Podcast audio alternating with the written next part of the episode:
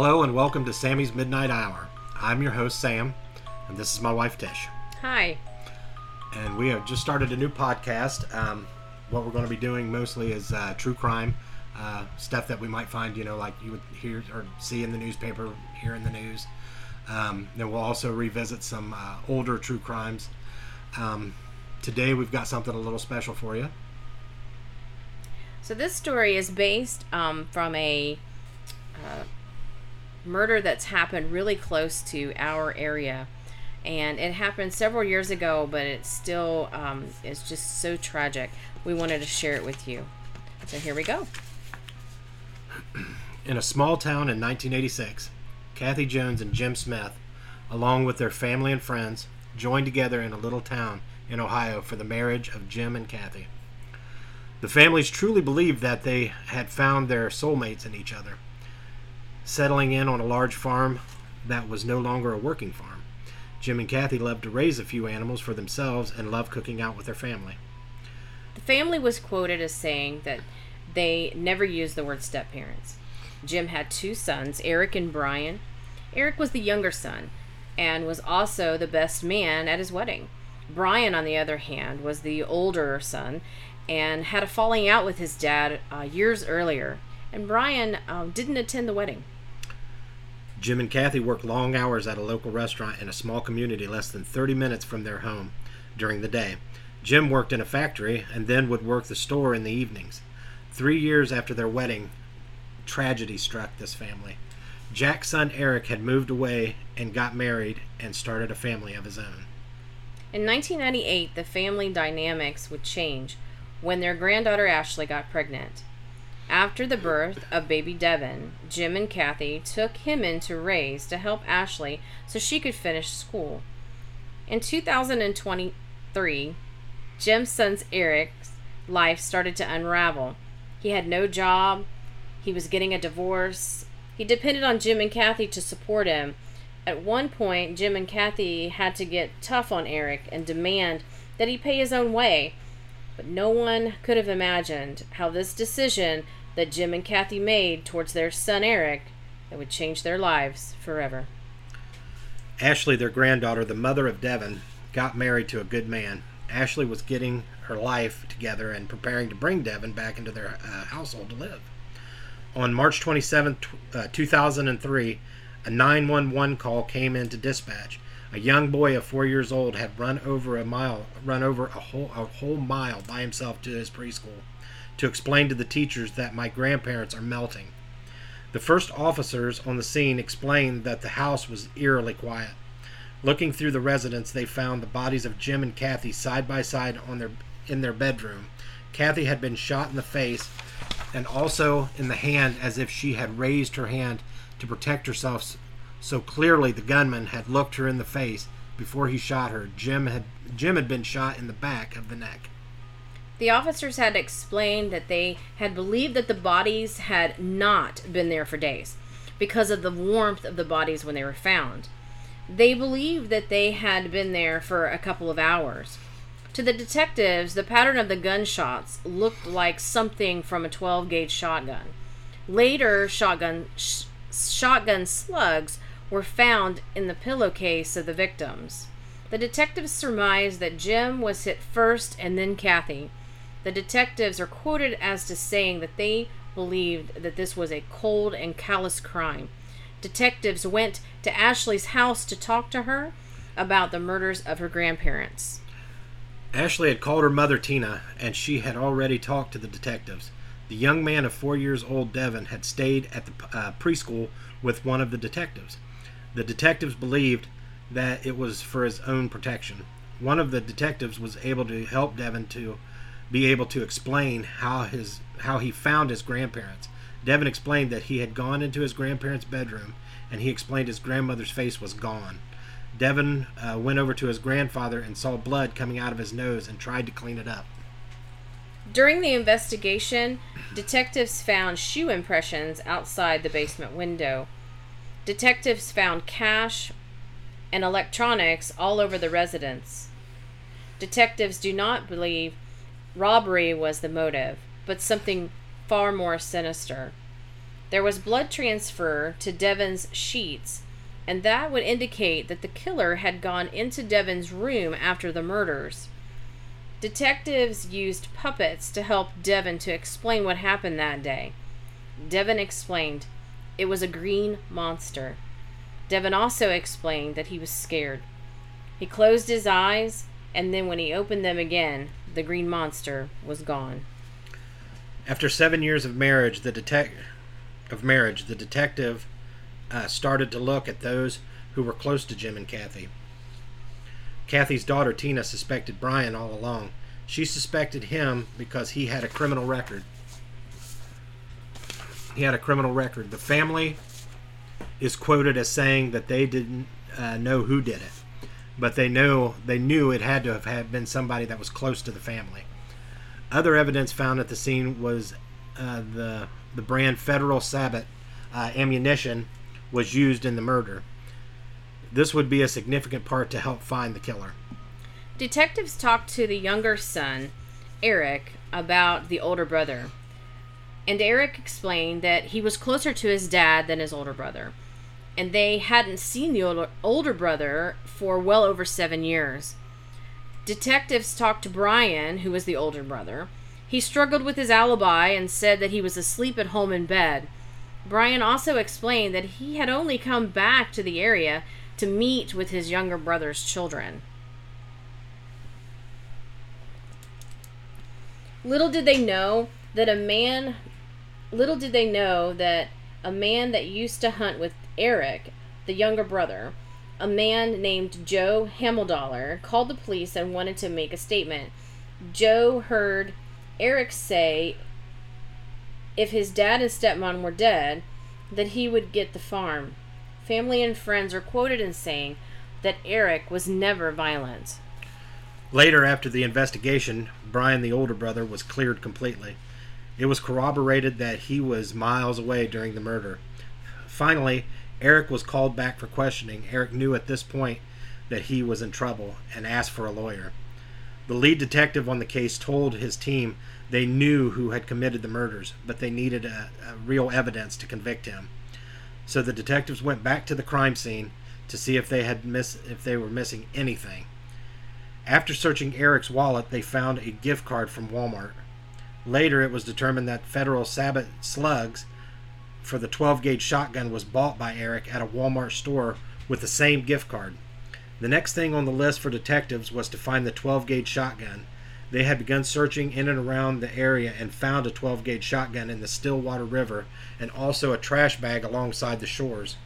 In the trash bags, in the trash bag were uh, shoes that matched the shoe prints outside the basement window at Jim and Kathy's home, and uh, the and latex gloves that later forensics found Eric fingerprints inside. There was also a green jumpsuit in the trash bag, as well as indicated by Devon, that was worn by the killer. Eric's girlfriend told detectives that he had left work early that morning. It was the morning of the murders, and later the 12 gauge shotgun was traced back to Eric by the original owner. It is surmised that Eric snuck in through the basement window. Because he was family member, he knew his way around the home. He snuck into the bedroom of his father and stepmother with a makeshift silencer on a 12 gauge shotgun and shot Jim in the back of the head. Then pumped the shotgun again and shot Kathy in the face through her hand as she held it up to protect herself. All the while, his four year old nephew Devon was in the house the whole time. It would be later determined that the killer had gone into Devon's bedroom as Devon remembered leaving a blood transfer behind. Eric was arrested and then convicted later of two counts of aggravated murder with life in prison with no possibility of parole. Eric was also found guilty of aggravated burglary, which added an extra five years to the sentence. Eric remains incarcerated today at the Marion Correctional Institute in Ohio.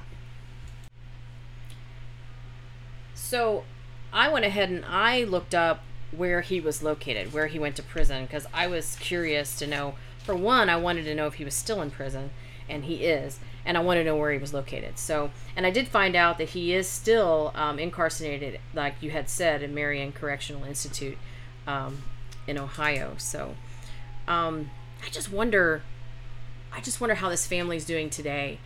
Um, it's been so many years since the murder, of the murderers of these wonderful people, and if you if you knew these people, you would know how much they gave back to their community, how much they loved their family, how much their, their family loved them.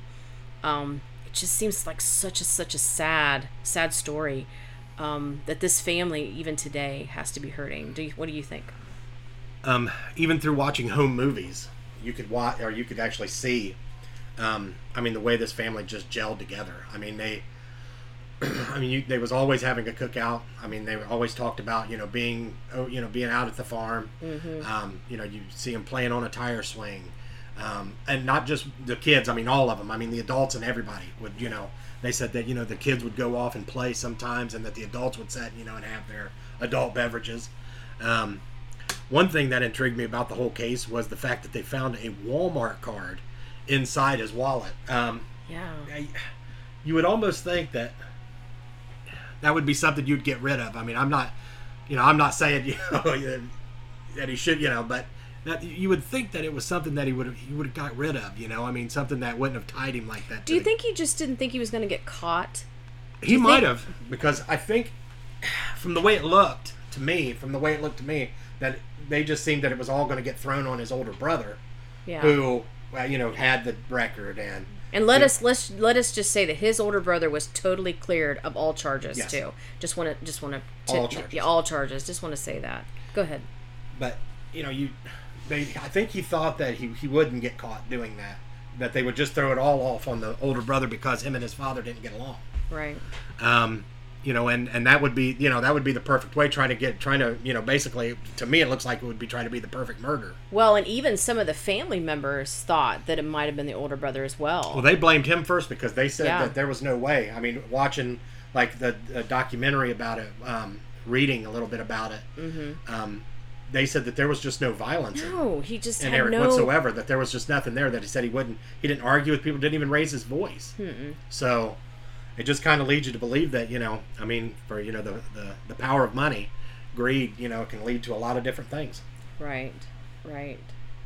I mean, I, I, I just have true hopes that this family has um, been able to heal and grieve and be able to mo- have moved on um, and had a wonderful life. That's that, that's what I hope for them um, as well. And, and and I have to agree with you. I, I do think that I I think that the the uh, Walmart card was a huge huge break in this case.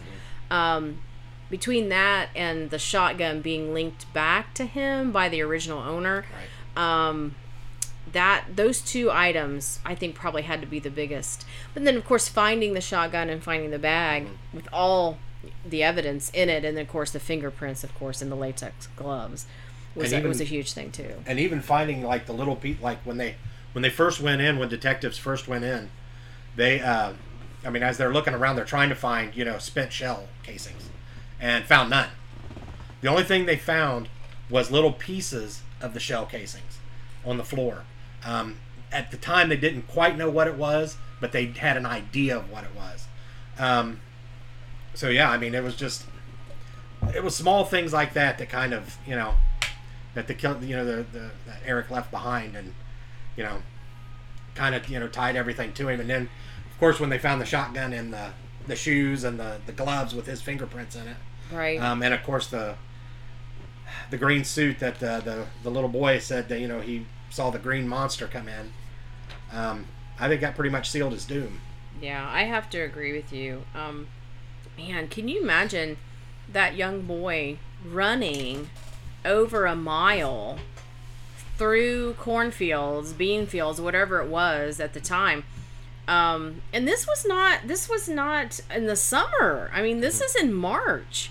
And it's cold here in March. I mean, it can be negative, you know, Oh, yeah. negative in the zeros. I mean, um, can you imagine how I, what was going through his mind um running i mean i guess that was a safe place his preschool where he ran to was in his mind that was help you know Right. he knew that was help he knew people there that's where right you know right i mean that was the only other place So- he knew and luckily it was as close as it was yes yeah of course um yeah i just hope again i hope that he as well Mm-hmm. is able to heal from um, this tragedy that that he has went through and and kind of continues to go to um, go go through as well.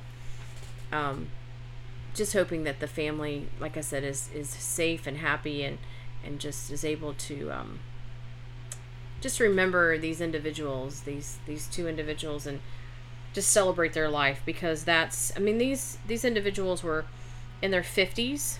Um, I think if I remember the story correctly, I think um, Kathy was 55 and I think Jim was 51. Now I could be I could be wrong about that. Could be opposite, but I mean they were right in the middle of their Right. middle of their life. I mean they had found Mhm. each other.